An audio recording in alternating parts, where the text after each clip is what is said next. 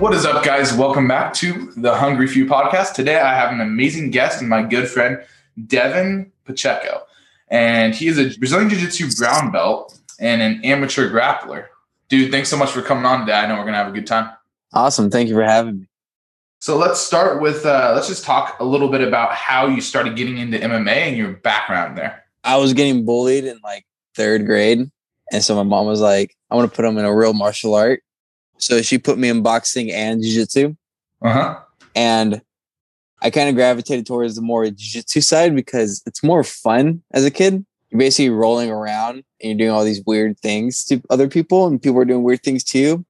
Mhm. And it's really hard to get hurt in that situation, especially as a kid. but in boxing, you're getting punched in the face. Yeah, and I fucking hated getting punched in the face. Like even if I get hit in the nose in the gym, I'm like, this is why I never did boxing.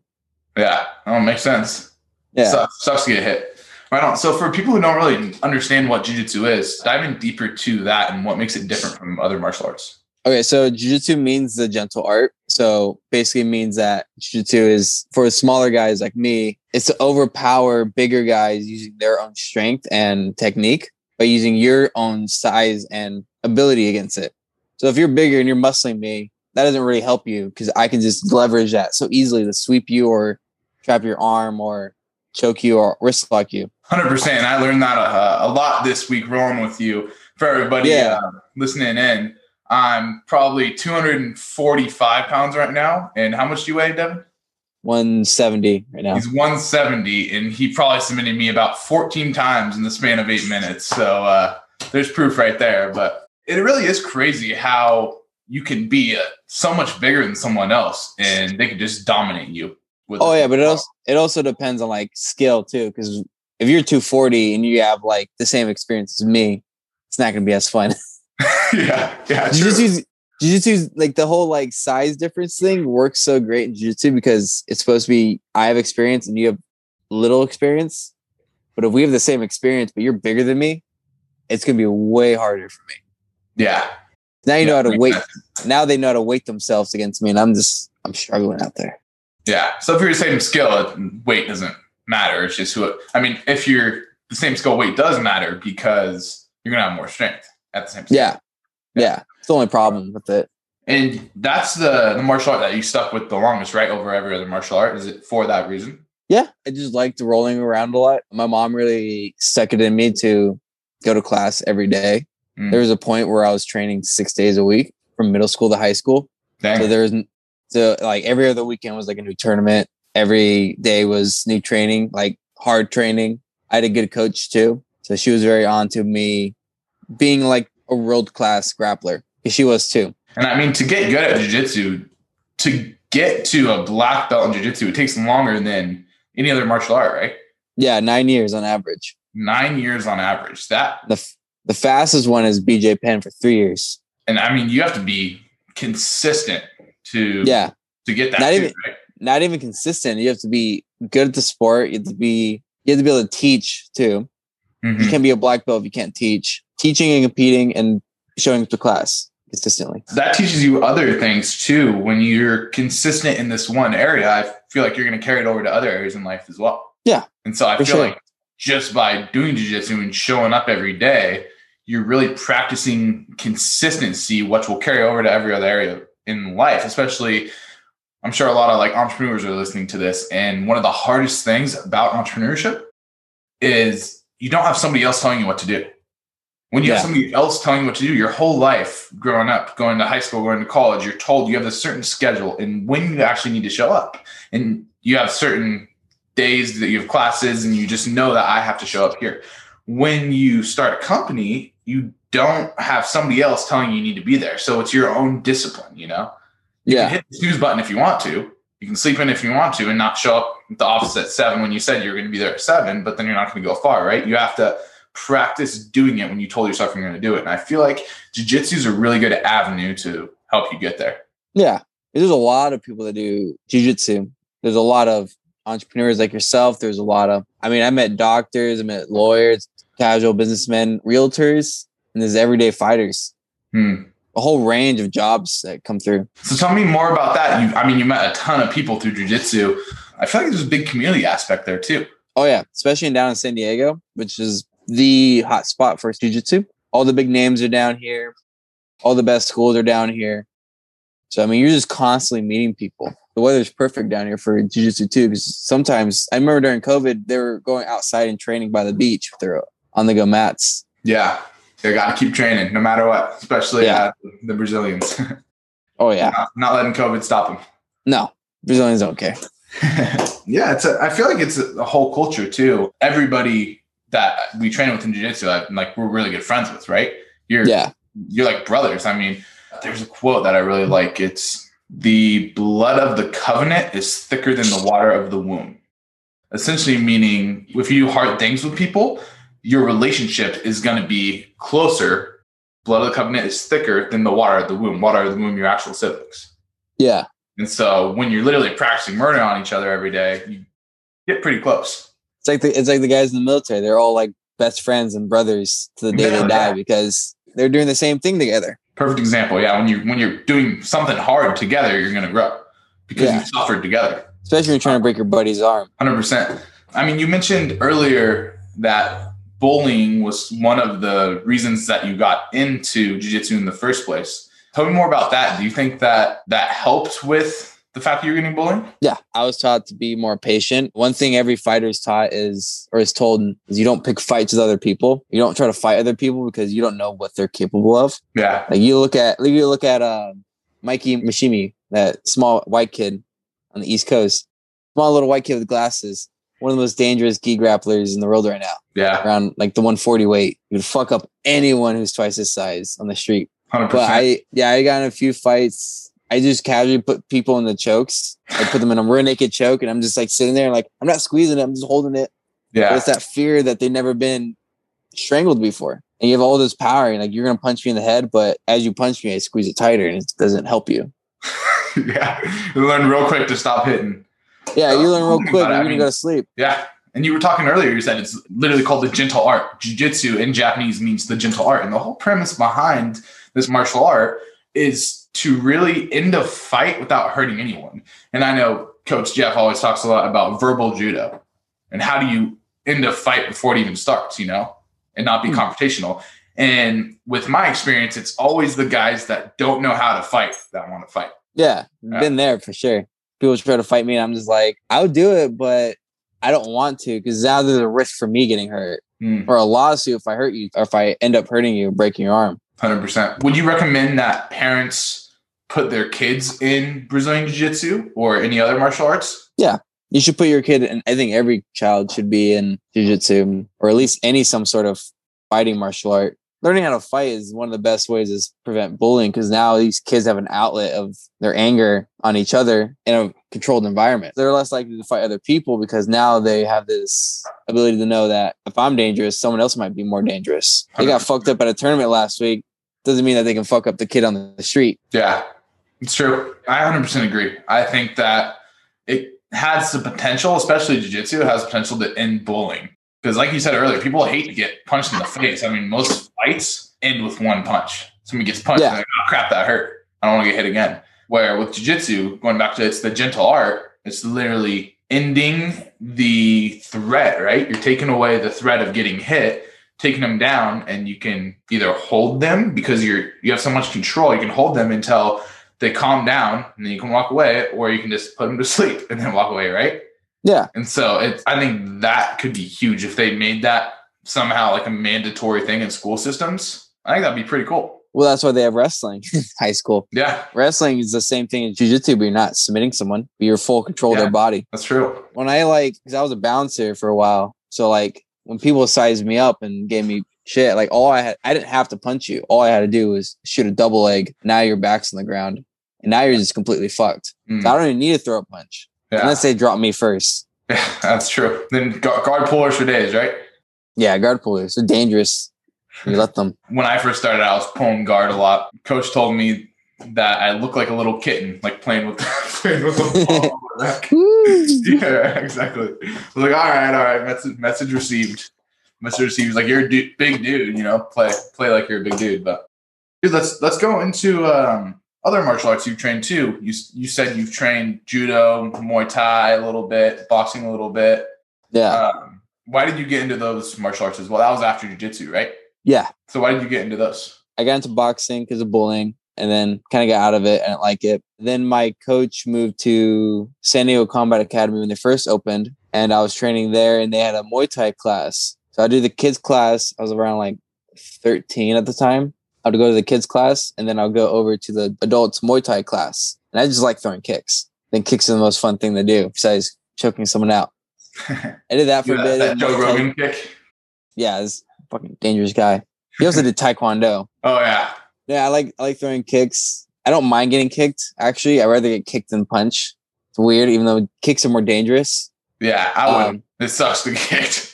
Yeah, I know. I trust. I've been I've been kicked by a professional Muay Thai fighter in the thigh, and it just dropped me like a bag of bones. I just- Oh, I bet. yeah, no bruise either. It went straight to the bone. We were going at like five percent, and I got kicked, and I started crying. You're like, "Fuck, am I doing this for?" Yeah. And then I got into judo because how did I get into judo? I don't know. I just got into judo. I trained underneath uh, Sensei Azumi. hmm He's one of the he's a red belt, one of these um original Japanese guys that came over to America. One of those first that came over to America that showed judo. And he showed me some judo and then I got my green belt. I did a few tournaments in judo, but I didn't really go too far into it. But mm-hmm. it's a fun sport. Definitely teaches you a lot about how to throw someone. So did that help your jiu-jitsu game at all? I feel like a lot of gyms don't really teach stand-up as much. I mean, you wrestled too, so you you obviously had an understanding of it. But I feel like a lot of gyms are on the ground so much that they don't really teach some of the essentials of stand-up, right? How do you actually get somebody to the ground? If you're against a boxer, like I mean, some of Damian Maia's fights, you know, he's just getting Yeah. up, keep standing him up. And if you don't know how to take someone down with judo or wrestling, then it's going to be hard as far as sport jiu-jitsu goes. I mean, as far as street jiu-jitsu goes, one of my favorite jiu-jitsu quotes is uh, Carlos Machado. One way or another, we're going to hit the ground, and when we do, we'll be in my world. I'm a shark in Yeah. my ocean, and you never even learned how to swim. Yeah. Right. So it Yeah. applies to the street 100%. But when you come to the sport jiu-jitsu, I feel like they miss that aspect a little bit. What do you think? No, I think it's important for everyone to learn how to at least shoot a double leg, do a, sim- a simple seoi nage. I did my fair share of guard pulling. I did my fair share of jump guard. I was really good at being able to tell who's judo, who was a guard puller, and who was a wrestler at tournaments. And I was always that guy who was like, "You're a black belt in judo. I'm gonna fucking out judo this guy real quick." I just like the idea of fighting you in your own style, and then once you get to the ground, we're in my style. Beating him at his own game. Yeah. Yeah. In terms of sports jiu-jitsu, my mindset is that if you're going to be a guard puller, might as well help you get to the ground and shoot a double leg on you. Mm-hmm. Not, I'm not going to let you get to the back. I'm going to get my two points first. 100%. But a lot of the, a lot of like the good gyms like Atos, 10th Planet, all the competition gyms, they all start standing. They all like to do standings and like learn how to shoot, defend takedowns. It's more of a different mindset. Like more casual gyms like, like Alpine, Mm-hmm. the more about taking it slow, letting people start how they want. It's all a mindset of the culture of that specific gym. Yeah, hundred percent. And it's is are you training to be a world champion or are you training for self defense? Yeah. One of the questions I like to ask a lot on this podcast, it's called the Hungry Few Podcast. It's it's all about people who have achieved something in life that is extraordinary, right? You Yeah. be in jiu-jitsu and sticking with it for so long. What is one skill that you've developed that has helped you achieve those results? In jujitsu? Yeah, or in life. What is one skill that you've developed that has helped you get to that that next level that most people don't achieve? I mean, most people when they make their uh, New Year's goals, they literally last two days. So, I mean, you're a hell of a lot more than two days in jiu-jitsu, right? Uh, being a lot more individual, I guess. Being an individual sport, I've learned to not rely on others for a win, for my own self, like for a gain. so, taking responsibility for yourself. Yeah, I, I grew up an only child too, so I'm like a very, very independent guy. I'm pretty comfortable by myself and being in horrible situations by myself. Biggest accomplishment probably getting my brown belt. It's just a really hard belt to get. Oh yeah, A lot of people don't train, don't understand. Like when you post that picture, they're like, "Oh, congrats! I earned this shit." yeah. No, it's it's a long process to to get a brown belt. A lot Yeah. of years on the mat, consistency, and I mean, even to get your purple, which is below brown belt, you can't just be a an average person that goes every once in a while. You have to be consistent to get that, and that's even a level above that. Yeah. It's just it's a it's a fucking bitch get your Mhm. belts in jiu-jitsu. Which is good in a way because it it applies to other areas, right? Yeah, for sure. Like trying to get a job, you have to keep going for it. Mm. No, quit after the first one. Yeah. Yeah. We take a little side break real quick. That's so true. I love the WD 40 story and how WD 40 actually got its name. Is it took 40 freaking tries till they got the formula right. If they would have quit at Really? 39 formulas, they would never got it. Took them 40 tries to get that formula right. Huh, I didn't know that. And so I'm I'm huge on the mindset of once you have your goal set, don't give up ever. Because Yeah. then when you refuse to quit, then the question isn't yes or no, will it happen? The question becomes when will it happen? It's like my mom got she got her first takedown on me like a few weeks ago. Mhm. And she's been training for like seven years. Yeah, She finally hit her first takedown on me. She's like super excited about it. hundred percent. That's so true. So she, You talk about So now- that too. It's, I, it's pretty cool to have a badass mom, right? Training purple Yeah. belt now. yeah, she's no joke either. No, she's not. Mrs. She's- Risty. She's won like two tournaments. Dude, that's awesome. How did you get your mom into jiu-jitsu? After she put me into it, finally got her into it to train with me. Uh-huh. Took her like four or five years after I started training. She just finally like decided to try it out and like help herself lose weight and get in shape. She finally got into it. She liked it a lot. It's the first sport she's ever done. So she's like, jiu-jitsu's like her like her like her thing. She's been to every single tournament of mine. She's taken me to every class. So like jiu-jitsu is definitely like a huge part of my mom's life. Dude, that's awesome. And it's super cool to be able to get other people into it. I know I've had probably 10 people that I've tried to get into jiu-jitsu and it's really hard for people to make that decision. And even if they go to one class, they get wrecked. And then their Yeah, and their, their ego gets hurt. gets hurt and they never come back. Which Yeah, they're like, this sucks. Yeah, where for me, like I went in and I just got demolished, and I was like, "Damn, I gotta learn this." Not, Well, damn, I'm not coming back here. Well, the huge difference between jiu-jitsu and other martial arts is that when you go into boxing, you're mainly hitting pads all day. Yeah. You don't really spar anyone for a while. hmm Jiu-jitsu, you're straight up going to one other person who's much more experienced than you, and they're giving you the fucking the good deal of what it's like to be choked. Yeah. And then you go into boxing for like five years. You can you could go full full five five years never punching a single person.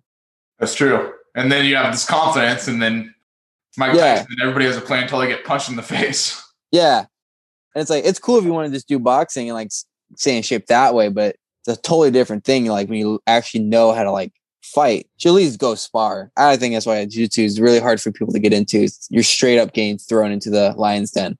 Yeah, definitely. Which is probably really good for developing a mindset too. You're putting yourself in an uncomfortable situation. You're jumping in the deep end, and you have to learn how to swim. Yeah, you're straight up going into deep end. There's no there's no paddleboarding.